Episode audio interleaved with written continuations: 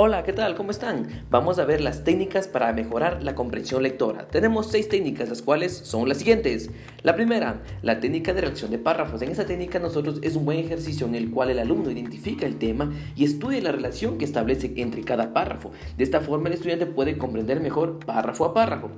La segunda, la técnica de los mapas conceptuales, una técnica muy útil eh, que es para organizar ideas en secuencia lógica, y de acuerdo a eso podemos entender mejor lo que queremos, eh, lo que vamos a leer o lo que estamos comprendiendo a su vez, ¿no? La tercera, tenemos lo que es la técnica de las preguntas. En esta técnica de las preguntas pues nos planteamos interrogantes de qué vas a hacer o de qué se trata el texto o, o, o, o quién viajó a, pa- a París, un ejemplo, depende de la lectura, tú sacas las interrogantes, algo muy útil, ¿no? Y las, la siguiente, la técnica de la comparación. En esta técnica pues nosotros comparamos dos o más situaciones que se plantean dentro de la lectura, algo muy importante, lo podemos hacer dentro de un mapa comparativo o un cuadro comparativo. La quinta, la técnica del problema. En esta técnica buscamos nosotros una solución a, un, a, a una o varias dificultades.